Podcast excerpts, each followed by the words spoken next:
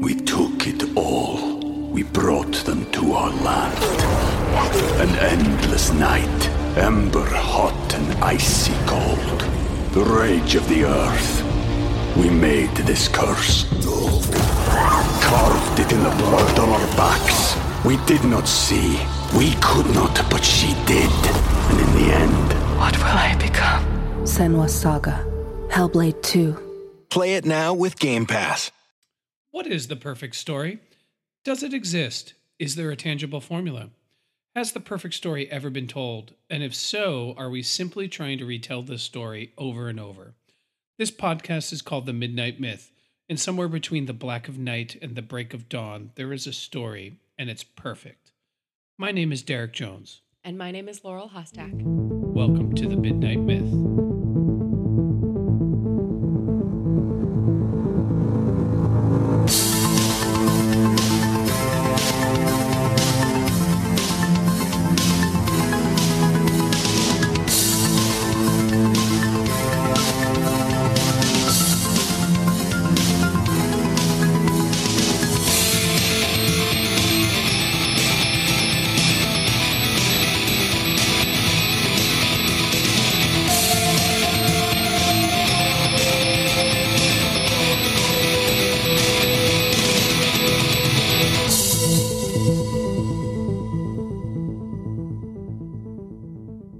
Welcome back to The Midnight Myth, everybody's favorite history, mythology, philosophy, and how those subjects bubble up into our popular storytelling podcast. As always, I am very excited to be back with another Midnight Myth. And correct me if I'm wrong, Laurel, did we do a Midnight Myth last week? I think it was 2 weeks ago, but we are still on a roll considering our life circumstances and how long we usually go between episodes these days. Yeah, I mean, we used to do a Midnight Myth every week without fail, except if we pre-planned a week off. Then a pandemic and a baby happened, and that changed just about everything. Yeah, we were just talking about this, that we used to, on Wednesday nights, be like, what do you want to do on the pod this week? And then on Friday, we would record. Yeah, which would give us, after our day job, just like mere hours, but we would dedicate those hours to researching, producing, getting ready, getting all of our notes together. And then Arthur was born and we threw that out the window. But I'm really happy that we're back on the saddle a week, maybe 2 weeks after our last episode, which was our Halloween episode on the fall of House of Usher, which was tons of fun to do. But we realized we had done an episode on Ahsoka.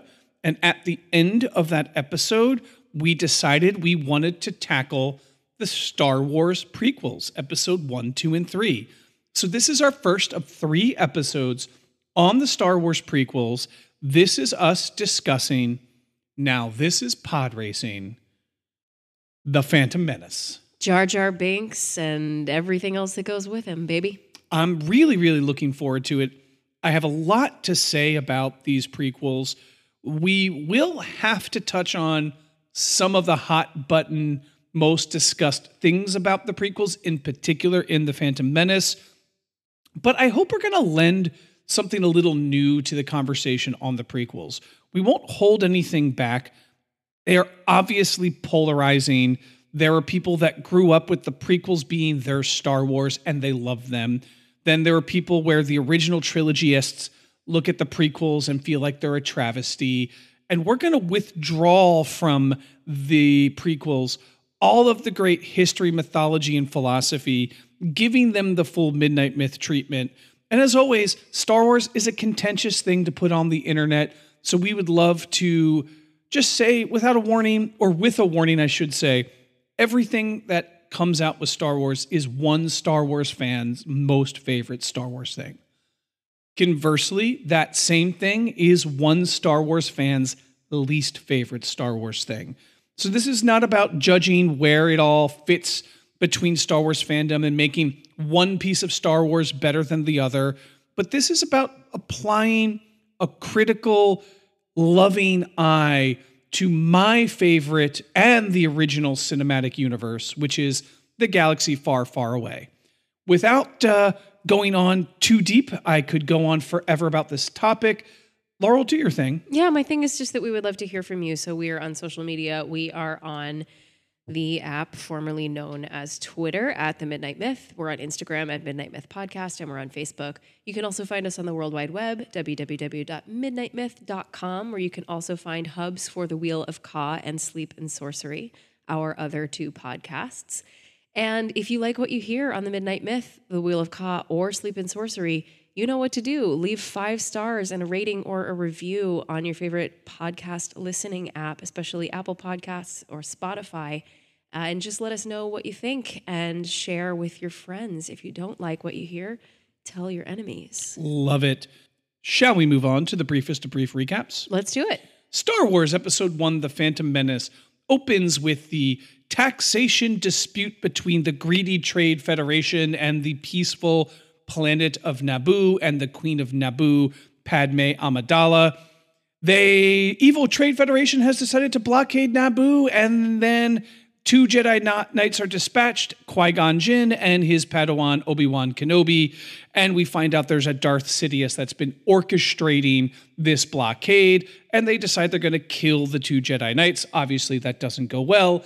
They sneak down to the surface of Naboo, save a Gungan named Jar Jar Binks, who then ends up bonded to them for life, in which they go on a crusade to warn the Queen. When they get to the Queen, realizing there's a full-scale invasion by the droid army of the Trade Federation, they sneak her through the blockade, trying to get her to Coruscant, in which she is going to plead the case to the Galactic Senate. However, the hyperdrive is damaged, so they stop at Tatooine. There on Tatooine, they meet a slave boy named Anakin. Anakin says he's going to help them by winning a pod race. When he wins the pod race, they will be able to get the parts for their hyperdrive. They get the parts for the hyperdrive when Anakin wins. Qui-Gon bargains his freedom from the slave owner named Watto. Watto? I have no clue. Watto, I forget his name. And they end up then leaving. Sadly, Qui-Gon is not able to bargain for Anakin's mother's life. She is still enslaved. Then they go to the Galactic Senate. There in the Galactic Senate, they meet Senator Palpatine, who tells them that because of bureaucratic control over the Senate, they are unable to defer a motion to get the Galactic Republic to act in Naboo's sovereignty interest. So what does Amidala do? She has a motion of no confidence against the Supreme Chancellor and decides she's going to go back to Naboo to fight for her freedom and the freedom of her people. There she makes an alliance with the Gungans, and they have this elaborate battle that takes place on land, space, and lightsaber. Meanwhile, Darth Sidious sends his apprentice, Darth Maul, to go and try to root out the Queen, make her sign a treaty to legitimize the Trade Federation's occupation of Naboo, in which case Darth Maul ends up in a lightsaber battle, with Qui-Gon and Obi-Wan. Qui-Gon sadly dies, and then Obi-Wan ends up cutting Darth Maul in half, presumably dead, but in other Star Wars, we learned that he does survive this. All of this is to say, what happens is Palpatine ends up becoming the Supreme Chancellor. The Jedi Council does not want Qui-Gon to take on Anakin as a Padawan learner because Anakin has lots of fear and worries about the loss of his mother. But after the death of Qui-Gon, Obi-Wan is anointed as a Jedi Knight, and he takes on Anakin as his Padawan to train, and now Palpatine is the new Supreme Chancellor.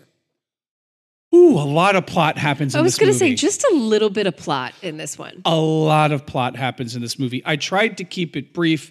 I probably missed a few things. This movie came out... Actually, when did it come out? Is it 99 or 2000? It came out in the late 90s, early 2000s. Laurel's looking it up as we speak. You know, we always ask, does it hold up in this segment? It's been out for a while. There's a lot of things that we can say in the does it hold up section. So I'm just going to rip the Band-Aid off. When did it come out? 99. So first, before we ask, does it hold up? Tell me your experience with The Phantom Menace. When did you see it? What was it like? What was your gut reaction then?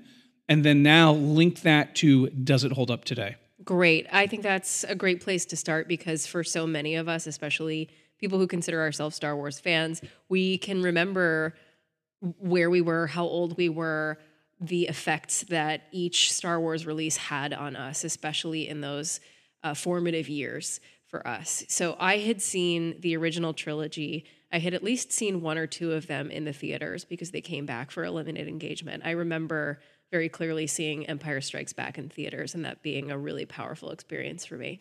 So I had seen those very young because I was 9 years old when Phantom Menace came out. And there was fervor on the playgrounds, let me tell you, about a new Star Wars movie. And for some reason, my dad was taking a business trip to LA around the same time that the new Star Wars movie was coming out. So I had this idea that I was going to go to LA with my dad and he was going to take me to see the new Star Wars movie in Hollywood, like at Grauman's Chinese Theater. And I was going to get my handprints in the cement out there, and I was going to get a star on the Hollywood Walk of Fame and basically be discovered and become a famous actor. I told everyone that I was going to go see Star Wars in Hollywood, and that did not happen. Did you have any inkling that could happen? Did your dad say he might take you? I'm pretty sure I projected that whole thing, and maybe he was like, "Oh yeah, it'd be fun if we went on a family trip," and I just snowballed that into a thing that I bragged to all my friends about, and then it didn't happen. But I did get to see it in Austin, where I grew up, at the Gateway Theater. And I remember being pretty blown away by it because of pod racing, because of the music, because of the lightsaber fights. And in 1999, there was so much innovation happening with computer-generated imagery. And a lot of this was stuff we had never seen before. This is a big blockbuster year for movies, obviously. Things like The Matrix came out that year that were really groundbreaking in terms of visual effects. I was a kid, so I unequivocally loved Jar Jar Binks. He totally worked for me. Doesn't work for me anymore, but that was something that connected with me. And I remember being completely bamboozled by the Padme switcheroo, which, ladies and gentlemen, let me take you back to a simpler time, a time long, long ago when Keira Knightley and Natalie Portman were not household names enough that on a giant screen, we could confuse them for each other under a few layers of makeup. To be fair, it's more than a few layers of makeup. It's a lot of makeup. Yeah, but just to think about those two actors now and how recognizable and famous they are, how hard it would be to confuse them for one another now. It's just a really fascinating little moment in time. So I have really fond memories of seeing it. And I also recall, and I think we'll get into this as we move through the prequels, I also recall my opinions on it, on the prequel trilogy, really doing a 180 after this movie. I was so excited about it. I had this youthful kind of optimism about Star Wars. And then I, in the middle of that trilogy coming out, became a really snobby film geek. So I really did a hard turn on it and ended up really, really sour on the prequels by the end of it. I don't think you have to be a film geek necessarily to have gone sour on the prequels, but there was definitely a big change that happened with me there. As far as whether I think this movie holds up today, it's really kind of a complicated thing to answer now because on the surface, no, it doesn't look that great. For the most part now, there are some things that do look really good. And then there are some things that are just really kind of cringe. And there's just a sense that it doesn't have the same kind of wondrous magic as the original trilogy. I think that remains. There is at the same time some really interesting innovation that happens. And I think it is worthwhile the fact that George Lucas tried to do something very different within the same galaxy, even if it wasn't successful. So I have some more respect for it now. And I think we'll mine some of that nuance in our conversation tonight. I also think looking at it today from a deep immersion in the Star Wars extended cinematic and television universe and the Disney Plus Lucasfilm world, I think looking at it now opens up all these kind of new ways of perceiving it, and you can appreciate some of the little seeds that it plants. So I don't think as a movie it's great or holds up per se, but I have more respect and love for it now than I did 10 years ago, I love all of that. So for me, for those of you listening, if you do not know, if you're just tuning in for the first time, Laurel and I are married. We have an age difference. I am older than her. So in 1999, I was a senior in high school. Me and all my friends, we got midnight showings the night of. It was a school night. I think it was a Thursday night. And we all went out and saw it. One of my friends was so tired on the way back home that he fell asleep in the car and trashed his car. Oh, God. No one was hurt. He was able to get the car home, but that car did not last much longer after that. Laurel can probably guess which friend it is. I won't say their name since no one here knows them, but Laurel probably knows there might have been a little marijuana involved. Just saying, there might have been a little marijuana involved in that falling asleep behind the wheel. When me and all my friends saw it, we were all diehard Star Wars fans. Probably of that group, I was the Star Wars-iest the most. Like, I was the biggest Star Wars fan, most likely. You know, it's not like a rank, but, you know, like I didn't get a medal that, oh, Derek is more Star Wars than everyone else. But I was probably a little more into it than most of my friends by a hair. And we were so starved for a Star Wars movie. It's very different from the Star Wars fans that grew up in the prequel era, where there's consistently Star Wars things coming out all the time. It was a long time from the original trilogy end to when the prequels happened. And everybody knew, because anytime George Lucas was in front of a camera, he'd say, I'd love to do the prequels. So everyone had been debating. There'd been so much anticipation. The fact that the prequels could happen was one of the things that drove me into, at the time called the extended universe, now called Legends, which were the comics and novels that were written in the Star Wars universe, because I'm like, eventually the prequels are going to happen, so I got to get ready with all of this other awesome Star Wars content. And then the prequels happened, we saw them. And I think the general reaction at the time among me and my friends, we were blown away. We had never seen anything like it. It was the most visually insane Star Wars drama we had seen. There was so much unbelievable good action in it. We'd never seen lightsaber fights like it. The initial reaction was completely blown away. But as we all, because then this was before we would go online and discuss everything and every detail all at once. We'd go to the movies again. We'd see it again. Me and my friends started picking it apart and being like, kind of strange that they put this sci-fi element to the Force and the midi-chlorians. This character, Jar Jar Binks, doesn't really do it for us as teenage boys in high school. Some of this acting kind of feels a little stale. Hey, should everything be CGI? Actually, we'll get to this in the prequels, but this one has a lot more practical effects than the movies to come. So there are a lot of great practical effects. Like, is it a little too much CGI? So we started picking it apart and started thinking, ooh, maybe this wasn't as good as our initial reaction. And this would be part of what would become the like groundswell of resentment that would build up about The Phantom Menace. Because it became, no, Jar Jar Binks stinks. And eventually, this is how it worked in the old days, folks. Back when we had to walk uphill without shoes in a snowstorm on the way to school. A movie came out, and it was out for a long time. And then eventually, you had to buy a thing called a DVD, which is a little CD with a movie on it. So then you get the DVD, and you're watching it with your friends. And I'm a little older, and we were watching it, pausing it, talking about it, and being like, wait a minute, this movie sucks. And then, so it came from, oh my God, Star Wars is back, this is the greatest thing ever, to this is a bad movie, what's happening? George Lucas, like, you owe me my money back, you better right the ship. And there became this fan anger. And I was part of the original fan community, granted it's very different now, that started thinking like, maybe George Lucas doesn't know what he's doing.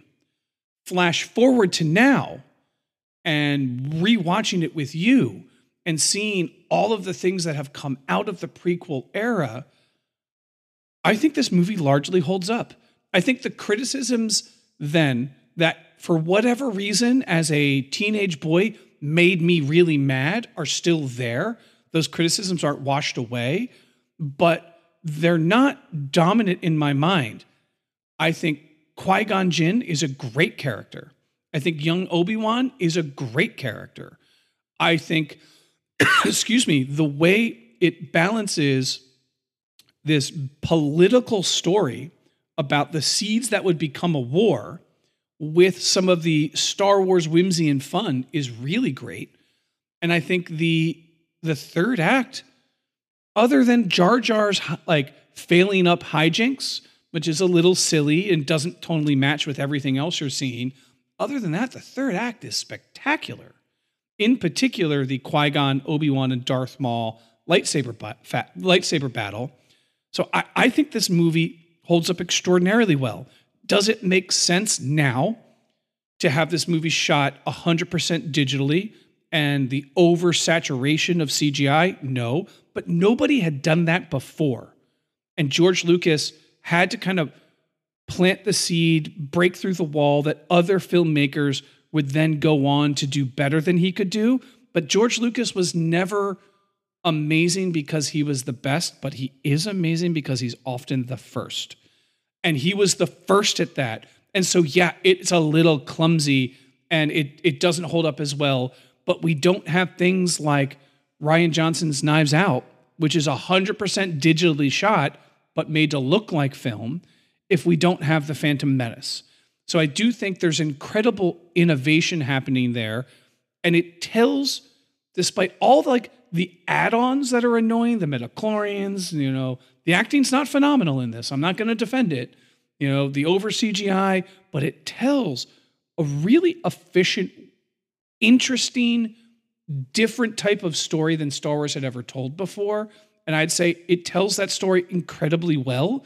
And for that reason, I'm willing to say, yes, it holds up. I do think it holds up. In my personal opinion, I think this is a good movie with tons of things that we could debate and pick apart and say are bad. I'm not excusing any of that, but I do think at the end of the day, this is a really solid movie. When I rewatch this movie, I sit there and think, yeah, man, this is pod racing. We took it all. We brought them to our land. An endless night, ember hot and icy cold. The rage of the earth. We made this curse. Carved it in the blood on our backs. We did not see. We could not, but she did. And in the end, what will I become? Senwa Saga. Hellblade 2. Play it now with Game Pass. Chesco Sebelba. Yeah, well said. Nice. So, shall we turn to analysis? I think we should. Cool. I wanted to give you some space in case you had something that you wanted to say there, and all good, because let's move to analysis. So analysis, what you got? So I wanted to start off, or I wanted to kind of frame our conversation around the prequels, because when we endeavored to cover the original trilogy in its entirety, when we went from episode 4, 5, and 6, we dedicated one episode to each movie, and we were very specifically looking at the original trilogy through the lens of Joseph Campbell's Hero with a Thousand Faces, the monomyth, the hero's journey. We were looking at it to decode the symbolic language. I don't think that same approach is the right approach here. I think you absolutely could take that approach, but I'm interested in framing it in a different way. And so I wanted to start each episode on the prequels with a question that I was actually inspired by the Wheel of Ka to ask, because at the start of most of your Wheel of Ka episodes, at least the ones on the Dark Tower, you address all of the characters, but you also ask, what is Ka?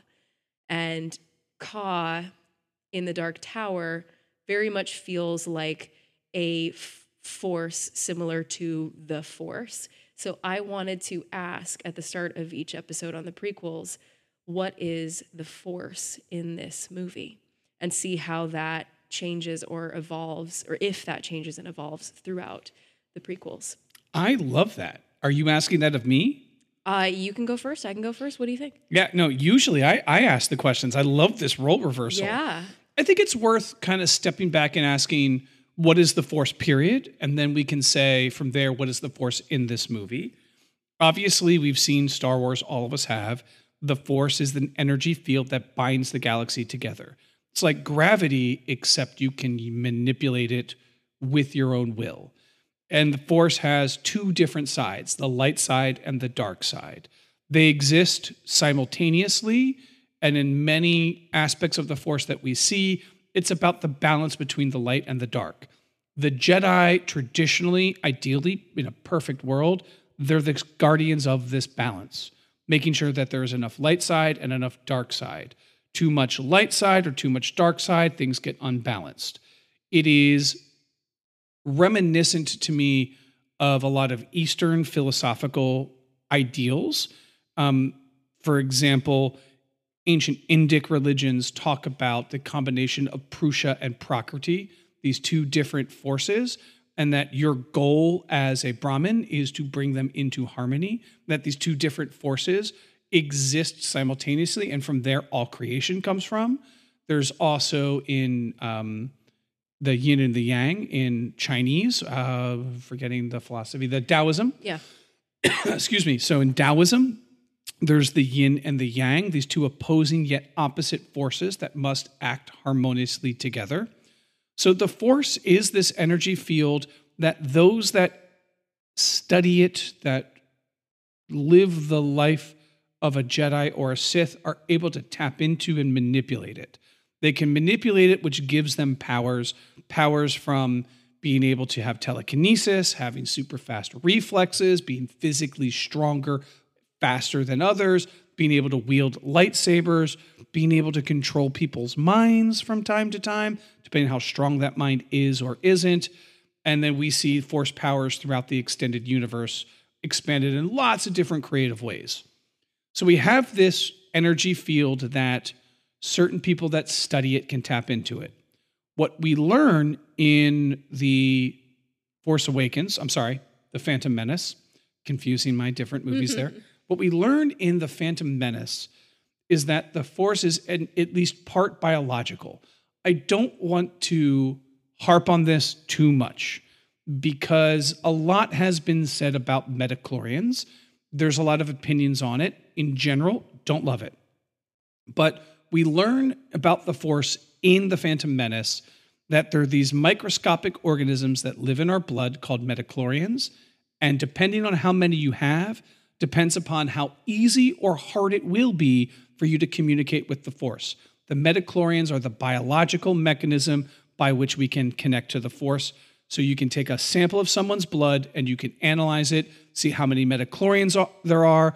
Based upon the amount of midi-chlorians, you can determine how sensitive one could or could not be to tapping into the Force. The issue with this, the problem I have with this, is that the Force is inherently magical. It is inherently spiritual in nature, and grounding it into a biological, countable, quantifiable organism. My initial reaction to it back when I was in 1999, which I think still exists today, is that, does that cheapen it a little bit? Do I need to know the exact biological mechanism by which Zeus can command his thunderbolt? Or is it much cooler that Zeus can summon a thunderbolt at will? And I say that as, because we know dark side users, what can they do? They can shoot lightning from their hands. You know, like, so what really makes that story interesting or compelling? To me, what makes it interesting and compelling is the spiritual and the magical nature of it, not the tangible, countable nature of it. That being stated, it is an interesting development in the story, in the respect that by the time the High Republic fails and the Empire rises, all knowledge of the Force in a systemized, organized, governmental way is gone. So the idea that you could count it is gone, and the only realm in which it can exist is in the symbolic and mythic and religious, which makes sense in the episode 4, 5, and 6. In episode 1, 2, and 3, a very different world. It looks different. It feels different. The technology's different. In some ways, it's prettier. In some ways, it's uglier than the original trilogy. And in this world, it makes sense that they have found a way, because There's been 1,000 generations of Jedi. They found a way to count what makes something more likely to be a Jedi than not, which kind of tracks with our own civilization. We find ways when we form institutions that are about governing and about organizing and drawing out talent and aptitude, we find ways to measure. How do we do that in our society with kids? IQ, standardized tests. We create these things that say, based upon this, we should expect this. Do those things actually represent intelligence or aptitude? But they're institutional. So I like that in this period of time, there's an institutionalized way to measure force sensitivity, which is a barometer of whether you can or cannot join the Jedi Order. So I think, for starters, the Force, a little more scientific. And I've come a long way with the midi-chlorian piece. Would you like to add anything to that? I would. I agree with everything that you just said, and that was along the lines of what I was going to talk about, especially with the comparisons to gravity in the original trilogy. There also feels in the original trilogy like it's this intangible, etheric thing, but it is nonetheless natural and impartial. I feel like that is a major tenet of the Force in the original trilogy, where in the prequels, we get this really interesting contradiction where, like you said, we have this specification of it into this biological, quantifiable thing, but we also get a really different picture of it through the character of Qui-Gon, who is constantly using phrases like, it was the will of the Force for us to meet, or the Force brought us to you, the Force did this, the Force worked some kind of will upon the story. So there is this removal of the impartial factor in the Force that also weights it, while being biological and tied to midi-chlorians, with this more sublime, more supernatural essence than I feel like it has in the original trilogy. So that feels very contradictory, but it's nonetheless really quite fascinating. The idea that the Force might be sentient and have a will rather than the way we've seen it before, which is that it is a totally impartial presence that is everywhere, and it's the will of people and Force users that manipulates it into expression in the dark side and the light side, in good or evil action. So I just wanted to add that dimension to it, that Qui-Gon gives us two really different pictures of what the Force could be. Well, and that would be my second point about what the Force is in this, and another way this story advances this sort of idea of the Force. And Qui-Gon seems to differentiate between different types of Force, right, by calling the living Force. Now, people, I don't know if this ever happens in the prequels. It doesn't happen in The Phantom Menace. The other people, I know people call it the cosmic Force, and maybe there's a comic or book that I'm missing that explains that. But he tells Obi-Wan in the very beginning, be mindful of the living Force. And then when Obi-Wan offers to take the trials, when Qui-Gon says, I will take Anakin as my Padawan, Obi-Wan's ready to become a knight, he says he still has a lot to learn about the living Force. Right. And to me, the living Force is the midi-chlorians, is the part that lives inside all life forms, this thing called the midi-chlorians that lives in us, and that is the living Force. But there is another component to it, which is the non-living, because if there's a living Force that you have to listen to as opposed to the other Force, that means there's the non-living Force, or the cosmic Force, the idea that it is bigger and beyond and outside of all living things.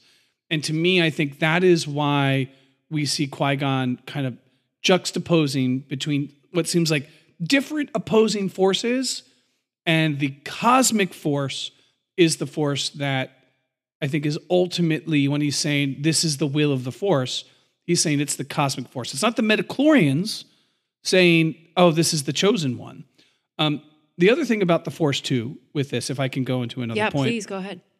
Is that it's institutionalized around a formal religion that's part of a state. The idea of the separation of church and state doesn't seem to apply to the Galactic Republic, because there is a official religion called the Jedi. They're also a military order. They are peacekeepers, but in the respect that, like, your local neighborhood police officer in America is part of a military order, a security force, even though you wouldn't call it, they're not part of the army. Their job isn't to go you know, fight bad guys on the other side of the world. So they are a military force. They are a official state-sanctioned religion. And I think that's another component of it that have things like prophecies, rules, very structured. Dogmas, yeah. Yeah, very dogmatic. And a thing that I love the most about this movie is how Qui-Gon is the punk rock Jedi. And that how Qui-Gon is constantly looking at this organized structure called the Council. He has to follow their orders. And he's constantly thinking like, you guys are getting the living force wrong. And he is able to follow a moral compass beyond the dogma of the Jedi.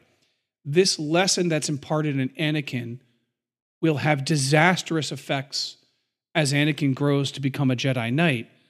But it's, you see the chinks in the armor of the Jedi Order from the very beginning of this trilogy.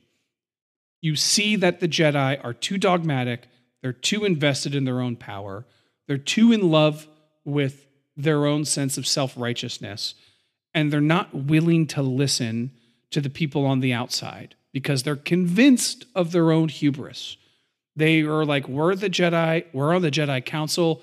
We run this galaxy. You know, we are in control of it. As much as they're for democracy, they also have tremendous influence and sway over how this republic works. And I thought about Anakin Skywalker's first encounter with the Jedi Council. And what is he? He's cold and afraid. Not a single one of these Jedi offer him comfort. Not a single one of them gives him a blanket the way Padme did. Not a single one of them tells him, your mother will be okay, kid. Don't worry, it's a big galaxy. She'll be all right. They're like, you miss your mother? Yeah, that's bad, man. You're not one of us if you miss your mother. You have way too much fear. Telling a child that misses his mother that fear is bad. And you can see at the beginning, like, man, you just told this to this child? No wonder he grew up kind of freaking messed up. Because he also does have superpowers and will grow to become super powered. And so you start seeing the chinks in the armor in how the Jedi stopping to be the custodians of peace and starting to be the custodians of their own hubris. And so you start to see why this order is at a point where it's like, oh, this is the start of their downfall. I really like what you say about Qui-Gon being the quote-unquote punk rock Jedi. And when you think about the arc that the characters will take moving forward, his influence is so very needed, especially on Anakin and on his own Padawan, Obi-Wan Kenobi, and on the Jedi Council, right? You need this character who has a steadfast moral compass and who is willing to put aside some of the dogmas of the Jedi Council if it's what's right. Ultimately, taking on Anakin as an apprentice is going to lead to the downfall of the Republic. But maybe if people listened to Qui-Gon, it could have gone a different way. You know, what you say about the lack of comfort that's afforded to this child who's just been taken from the arms of his mother and fears for her safety, the fact that there is a complete dismissal of emotion and attachment within the Jedi Council and the Jedi Order, and yet they're expected to be the upholders and negotiators of peace and the fighters for what's right. How do you develop a moral compass and a sense of what is right and wrong if you are not able to feel empathy or sympathy or form attachments to other human beings? Those are the things that make us rich as humans, right? Those are the things that help us develop into stronger people or our relationships. So this influence of Qui-Gon, this punk rock, this rebel within the Jedi Order is very much the example that most of these characters need. And unfortunately, he's ripped from us way too early. And that leads, I think, in many ways to the downfall of many of these characters. And Anakin learns very early, if I'm going to be a Jedi, I have to hide my feelings from all the other Jedi. And that is something that they will all come to regret because we all know where Anakin's story is going.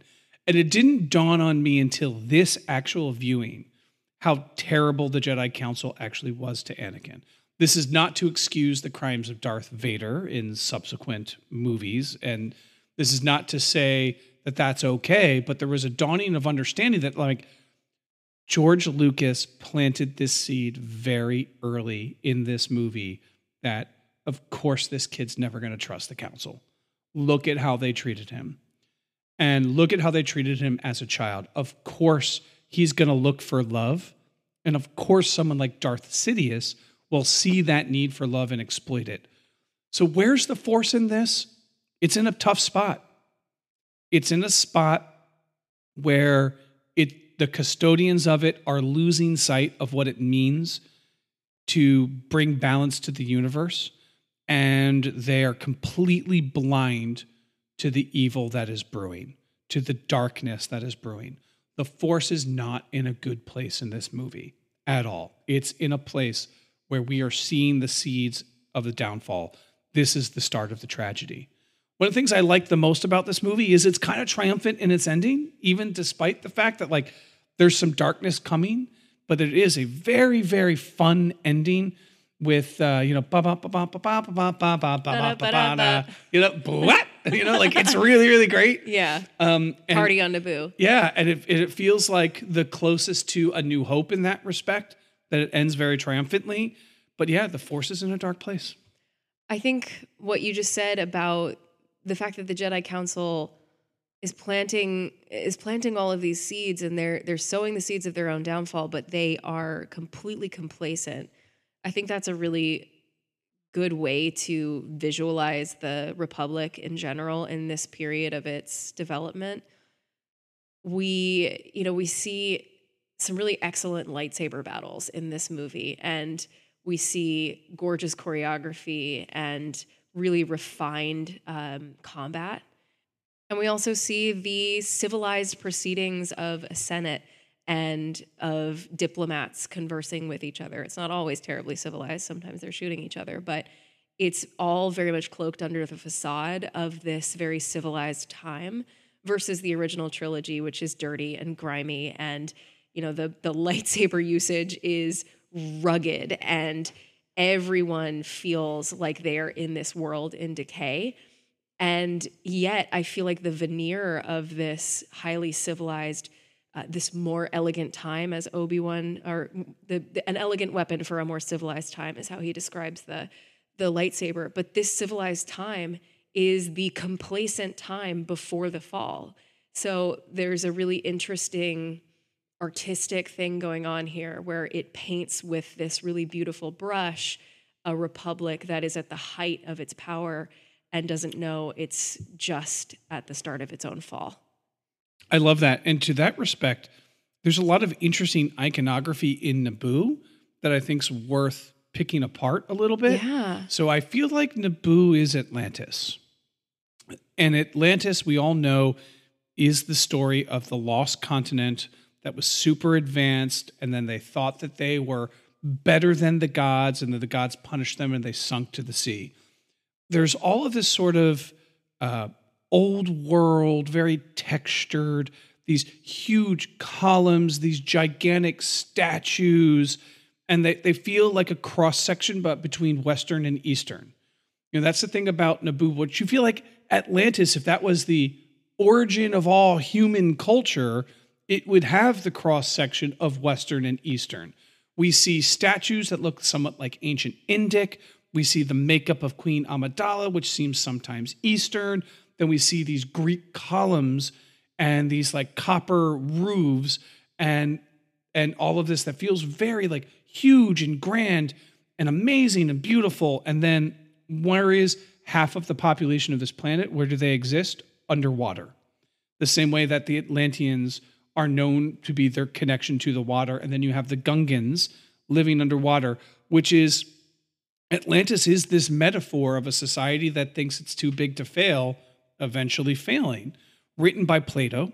So we've talked about it many, many times in the podcast, but worth mentioning here.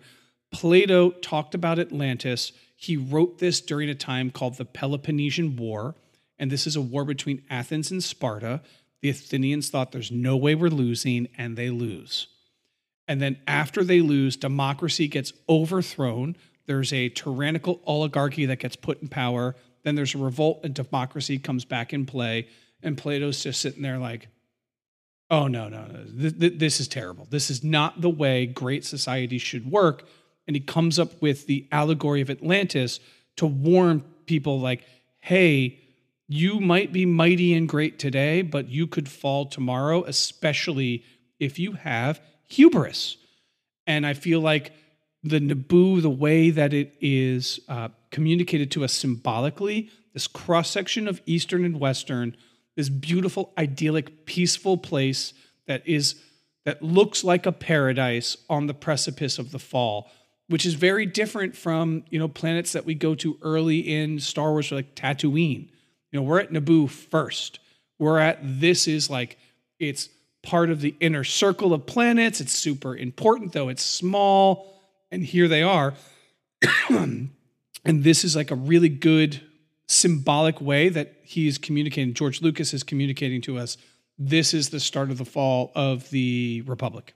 Yeah, I think that's really well said. Man, Atlantis sounds a little bit like Star Wars, doesn't it? You know, the rise and fall of empires and rebellions and the reinstatement of democracy only to feel just a little bit unstable. That's fascinating. I think that's really well said. Would you permit me to switch gears just a little bit? Switch them up. So I wanted to talk about a few of the interesting archetypes that appear in The Phantom Menace. One of them just came to me as we were talking before, about Jar Jar, who obviously has not been the most beloved character throughout time, but you mentioned something about him kind of failing up during that battle, that final battle with the droid army. And it's very true. It's like the well-placed fall or pratfall that Jar Jar does winds up killing a whole bunch of battle droids. It's really very ridiculous, but that is a well-worn archetype throughout folktales and fairy tales of the kind of wise fool.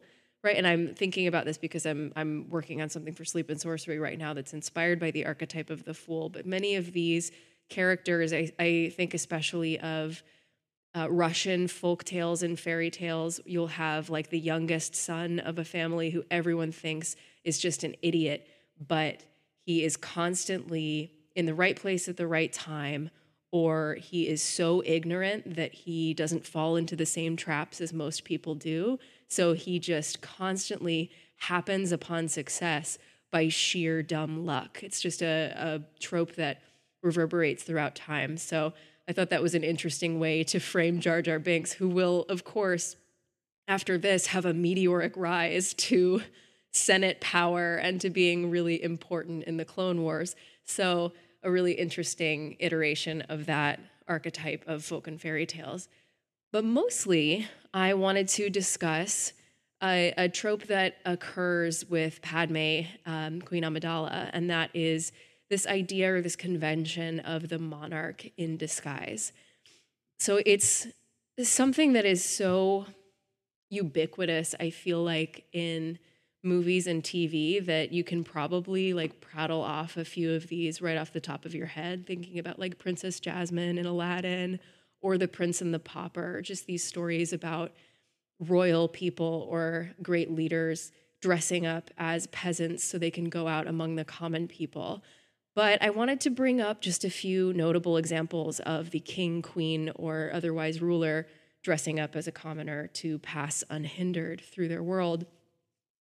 And we can find it all the way back in classical Greek mythology as a practice that Zeus and the Olympians would undertake now and then.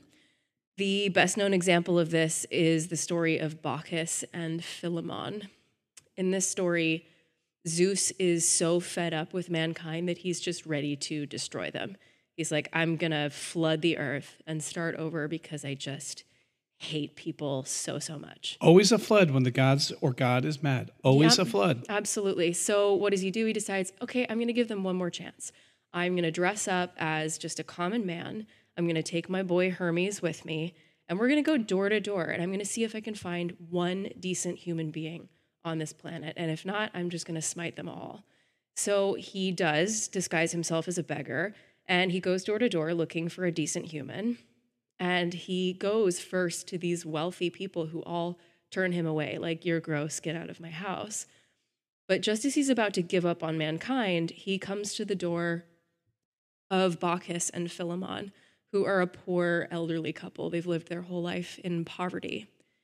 Still, without question, they invite him in and they summon up the most lavish feast they possibly can. They're like, we're going to kill our best goose for you. Like, whatever you want, we're going to make you a feast fit for the gods, even though he's just a poor beggar man.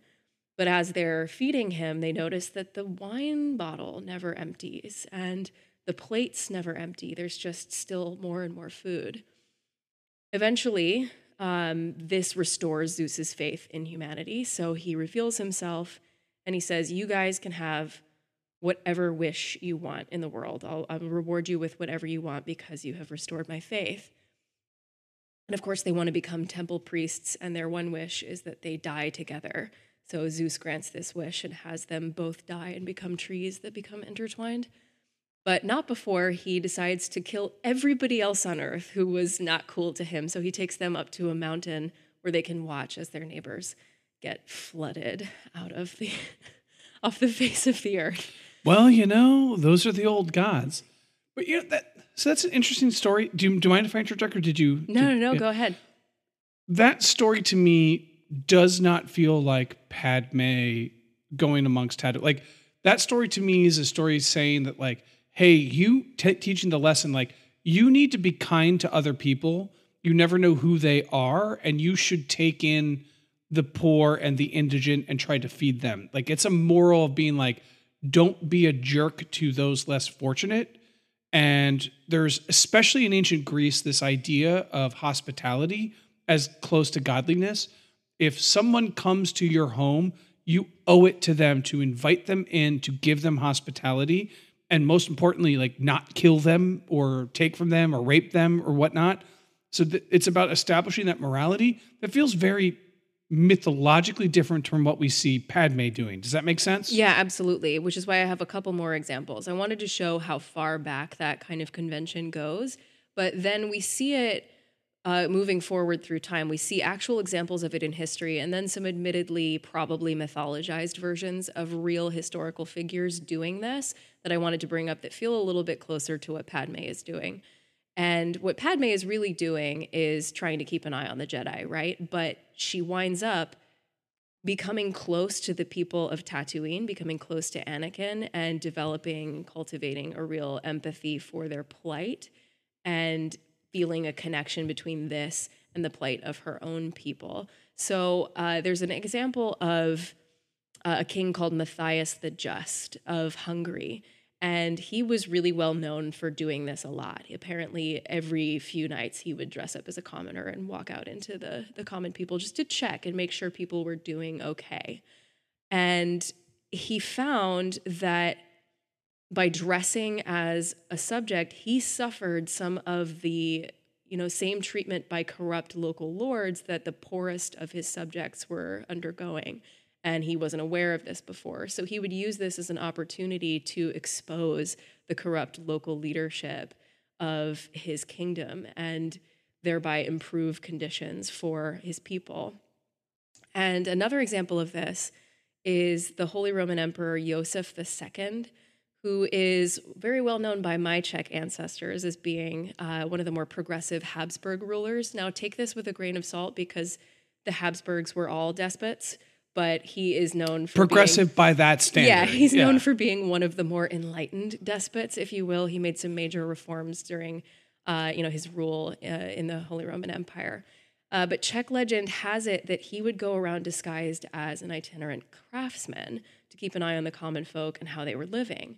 And there's a story where he meets a woman at her cottage and asks her for food. She's just in the middle of putting loaves of bread into the oven. So she says, yeah, can you help me put this bread into the oven and then I'll give you a loaf when it's ready? Now, she's got some really crappy bread. It's low in nutrients and her milk is blue. It's considered blue milk, which means it's like low in protein or low in fat. Or from Tatooine. Or it's from Tatooine. I just thought that was a really interesting detail that she's got blue milk. And he's like, what is that about? And she starts to complain that in her village, all of the noble lords take all of the good food, and what's left for the peasants is this really poor, unsatisfactory, unsustainable food. And she says, if I could just talk to the emperor, I would give him a piece of my mind. And then the emperor reveals himself and says, well, that's me. And she's like, oh my God, I'm so, so sorry. She's expecting to be thrown into a dungeon. But instead, Emperor Yosef II is like, you've opened my eyes. Now I understand the plight of the common people. And that inspired him to, go on this crusade and start all these reforms.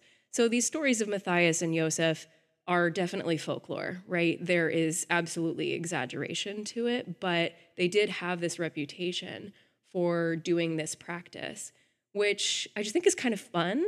And these are only a handful of examples. That there are hundreds of them from history and also from, mythology and folk and fairy tales. But I also wanted to point out that it's not the first time something similar has happened in Star Wars. And it's not exactly the same. We're not talking about monarchs dressing as commoners, but when we look at characters who at first misrepresent their identity and then reveal themselves to be someone of higher status, Obi-Wan Kenobi does this in A New Hope. He presents himself as Ben Kenobi, the harmless hermit. Turns out he's one of the great Jedi masters of all time. And then, of course, in The Empire Strikes Back, Yoda presents himself as just this silly little arcane trickster of the swamps of Dagobah before he reveals himself to be the great Master Yoda of the Jedi Council. So it's... you're forgetting one. Oh, go ahead. Princess Leia pretends to be a bounty hunter in Return of the Jedi in order to get close to try to free Han, and turns out it's Princess Leia. Yeah, absolutely. So this idea of disguising oneself in order to do virtuous deeds. Kenobi feels like a really powerful version of it, especially because he witnessed Padme doing this, and you can kind of connect the dots looking backward, that in order to keep an eye on Luke, also on Tatooine, the son of Anakin Skywalker, he adopts a disguise as a common person, and by doing this, he is able to keep tabs on the welfare of Luke. So, very cool. Yeah. Just wanted to kind of tie that all up and draw it together because it's fun, but also it's got some real moral implications. So that brings me to something that I wanted to talk about with this movie, which is the sort of the thematic tension between the Republic Enlightenment style ideals and the sort of mythic fantasy language of Star Wars, and I do think that tension exists here. And talking about Queen Amidala is one of those tensions. And I want to get your take on it. I obviously have my own thoughts. We have a queen, Queen Amidala. Obviously, we need kings and queens in this universe if you're going to eventually have a character called Princess Leia. But we come to find out that Queen Amidala is also an elected official. So she is elected as the queen. She's still called Her Majesty by her people, which is a very specific term reserved for people that are born into a royal lineage and that will have that royal lineage, pardon me. They are majestic in nature, meaning that they are ordained by God to have power. That is why they are their majesties, right? And so she's called Her Majesty, she's called Queen, yet she's an elected official. Is this an example of George Lucas putting a square peg through a round hole? Is he trying to maintain this sort of mythic medieval fantasy feel by using terms like, king and queen? But do they really fit in a story about a republic whose bureaucracy is so out of control it can't police itself when parts of that bureaucracy turn tyrannical? Are you asking me? Yeah. So I never thought about it that way. I didn't see necessarily this as just an attempt to justify Princess Leia. I think that's a really valid way to read it. I sort of looked at it in the context of like a constitutional monarchy, or at least in a sense... If I may, to interrupt, a constitutional monarchy still has a hereditary monarch that goes from, you know, monarch to monarch based upon, typically it's through the male lineage, the firstborn son, but that doesn't have to be, not every monarchy goes that way. So it's still a constitutional monarchy has a royal family that holds on to the monarchy part. Yeah, sure. So what I saw it more as was just a depiction of the diverse array of structural governments that might exist within a really loosely bound, sprawling, interplanetary democracy, and how complicated it probably is to have a Senate that is the governing body of all of these independent, like, duchies and kingdoms. It feels very much like the Senate is the body that represents the High King, right? Where you have all of these other little dukedoms and baronies, right? That all are according to their own rules. So if we were putting together a republic of all of these diverse cultures, we would probably get some really different variations and permutations on what their governmental structures look like. That's how I saw it, but I'm curious to hear your take. Well, when the Queen Amidala is in the Senate, she calls it her sovereignty, which is her right to rule her own territory. Sovereignty is usually used, and correct me if I'm wrong, political scientist out there, as a term that you have sovereignty ordained by God, right? So it is, and which God doesn't exist in the way that it does in our world, so we could say by the Force, that she has her sovereignty, which is her independent place where she as queen can rule unchecked, independent of the Senate. That's a direct contradictoriness of the Senate. So imagine the governor of Pennsylvania going before Congress and saying, I have my sovereign right to rule in Pennsylvania. We would be like, what are you talking about, dude? You're just the governor of Pennsylvania. Like, take it down a notch. You're not the sovereign, right? We don't have a sovereign in America. We have an elected president.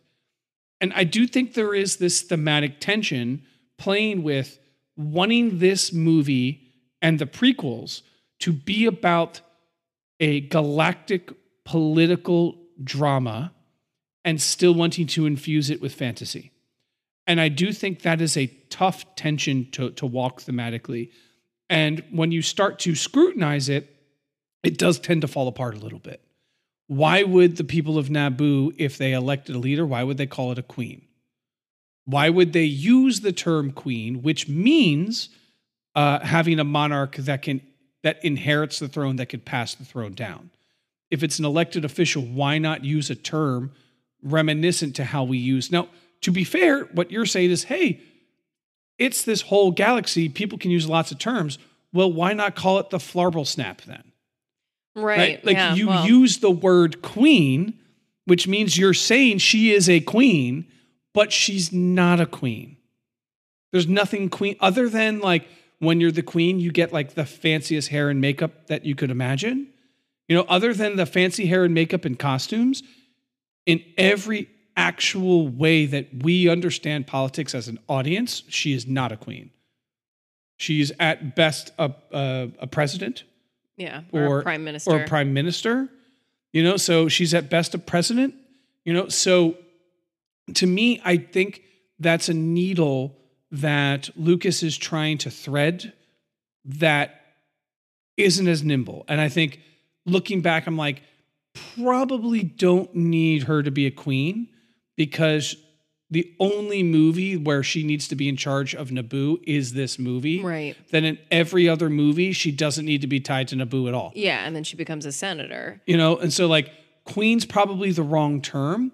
And if you're telling a story about the politics, I think fleshing that out a little bit and not being like, because she starts as a queen, we all, as the audience, are just like, well, that's the Queen of Naboo. The reason she's so young is, well, she's the queen. She inherited it young, so that's what happens with queens. And they're like, hold on, but she was elected? Like, so Naboo's a democracy? This 14-year-old girl was elected as the best possible ruler of Naboo. Starts to break down a little bit, right? You know, starts to break down a little bit. And I think it's because I think he's trying to thread this needle. Admirable attempt, you know, admirable way that he's doing it. because he has terms like princess in the first movie, he must have terms like queen in this movie. And who gives birth to a princess? A queen. Right? Yeah. So like she's Princess Leia, and that's Princess Leia's mother. And he does so much good in the character Padme of embodying what you'd expect from Princess Leia's mother. But because he forces the term queen on her in the first movie, I do think there's a thematic tension that's unresolved. Yeah, no, I think that's totally valid. Well, I just want to say one last thing. I am a lightsaber guy. One of the things I love the most about Star Wars. And one of the things I love the most about The Phantom Menace is how the lightsaber battles are almost like ballets.